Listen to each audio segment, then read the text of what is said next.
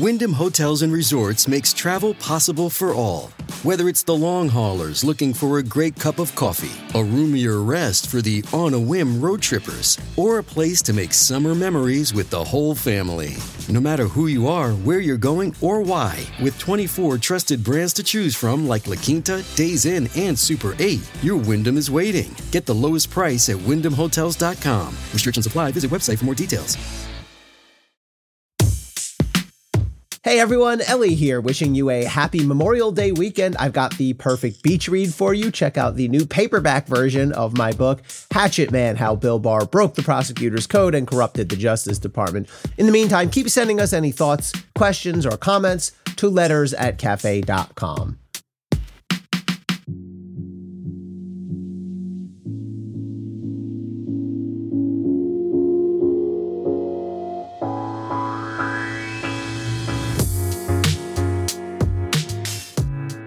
It's now been just over a year since Joel Greenberg pled guilty and cooperated with federal prosecutors in Florida. Greenberg, it seemed, would be the star witness, deeply and disturbingly flawed, but a linchpin nonetheless, in a potential federal indictment of Congressman Matt Gaetz. Yet a year plus later, DOJ still hasn't made its move. Now, there's a lot we don't know, of course, including most importantly, whether Gaetz will be indicted at all. But we can read the indicators here and get some sense of what may be going on. In my view, while an indictment of Gaetz remains likely, there's also genuine and growing uncertainty about whether a prosecution will ultimately be successful.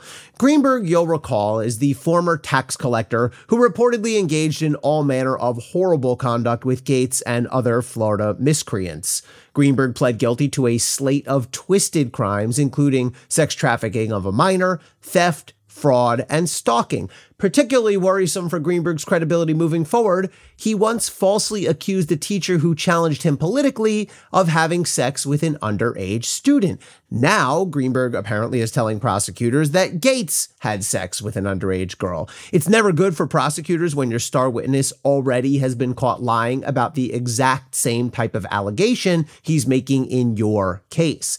As a prosecutor, I built plenty of cases on testimony from cooperating witnesses who had committed vile acts. I did more than one trial where my star witness was a confessed multiple murderer. But I've never had to rely on a cooperator who was so unseemly and raised as many credibility issues as Joel Greenberg. Federal prosecutors in Florida no doubt recognize this, and they'll seek to develop independent evidence to corroborate as much of his testimony as possible. You don't want to argue to a jury, you should believe this fact because Joel Greenberg says it's so. You need to be able to argue you should believe this fact because other evidence shows it's true, and Greenberg helped explain it for you. Greenberg needs to be a supporting character, not the lead.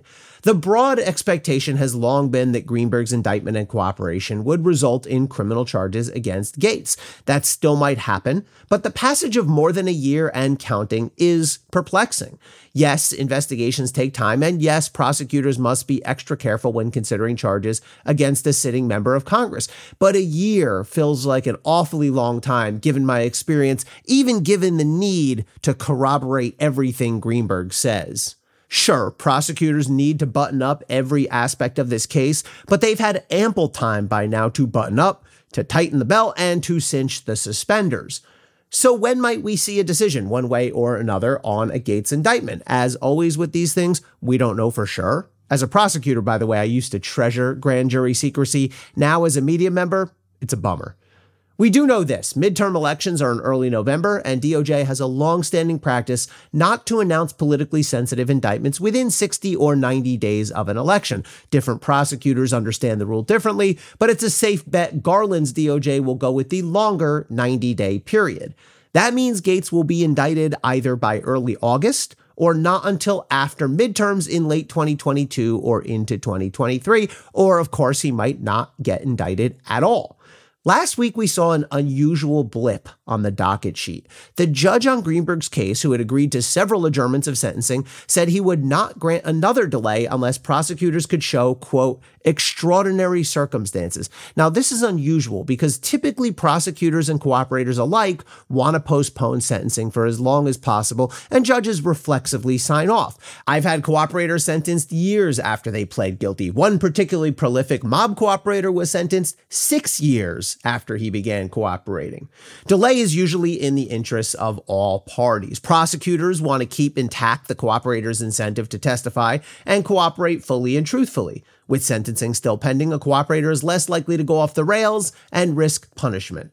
The cooperator wants to be sentenced as late as possible, so he gets credit from the judge for the entirety of his cooperation. Judges typically reward more extensive cooperation with larger sentencing breaks. Ordinarily, judges automatically approve adjournment requests. If both parties want the delay, why not? Yet something plainly was bothering Greenberg's judge, who demanded a specific and compelling explanation why a further postponement was necessary. Prosecutors did make enough of a showing to satisfy the judge that extraordinary circumstances existed. So, what might those extraordinary circumstances be? On one hand, it could be that prosecutors convinced the judge that Greenberg's cooperation has been so productive that they simply need more time to sift through all the information, do investigative follow up, and presumably obtain indictments from the grand jury. But it also could mean that Greenberg's cooperation has run into a snag and is unraveling, and prosecutors need time to regroup and figure out what to do with him next. My sense is it's more likely the former scenario. We don't know for sure, but I believe that if Greenberg had totally imploded, we'd know about it by now. And in that scenario, prosecutors might not even have wanted further delay, preferring instead to proceed quickly to sentencing. Now, keep in mind, if Gaetz does get indicted, there will still be the not insignificant matter of trying and convicting him. Over 90% of all federal indictments result in convictions, though the vast majority of those are the result of guilty pleas, and Gaetz seems unlikely to admit guilt given his furious denials thus far. Even among federal cases that go to trial, a solid majority end up with guilty verdicts. But a Gaetz trial would be anything but typical. Start with Greenberg, as problematic a cooperating witness as you'll ever see. If his own prior conduct, including sexual abuse of a minor, is so offensive that it turns off a single juror, then the prosecution will have a problem. Beyond that, Gaetz is uniquely high profile and divisive. His detractors really, really hate him. But his supporters and MAGA world in general view him as a hero. Gaetz would be tried in federal court in the Middle District of Florida, a politically mixed area in a state that went for Trump in both 2016 and 2020. It's a virtual mathematical certainty that any 12 person jury would contain at least a handful of Trump and Gaetz supporters. That's not to say a Democrat would automatically vote to convict while a Republican necessarily would favor acquittal. We'd hope that any juror would put aside political beliefs and decide the case based solely on the evidence at trial consistent with their oath. But let's be real. People are people, politics will enter the fray, and emotions will run hot. The Greenberg Gaetz saga thus far has been fascinating and bizarre, and it's not entirely clear where this is all headed. I do still think DOJ will at some point indict Gaetz, but that's largely based on my old prosecutorial instinct and not verifiable fact. I do know this an indictment of Gaetz would be just the first step up a steep and treacherous hill that prosecutors must climb to win a conviction. Stay safe and stay informed, everybody.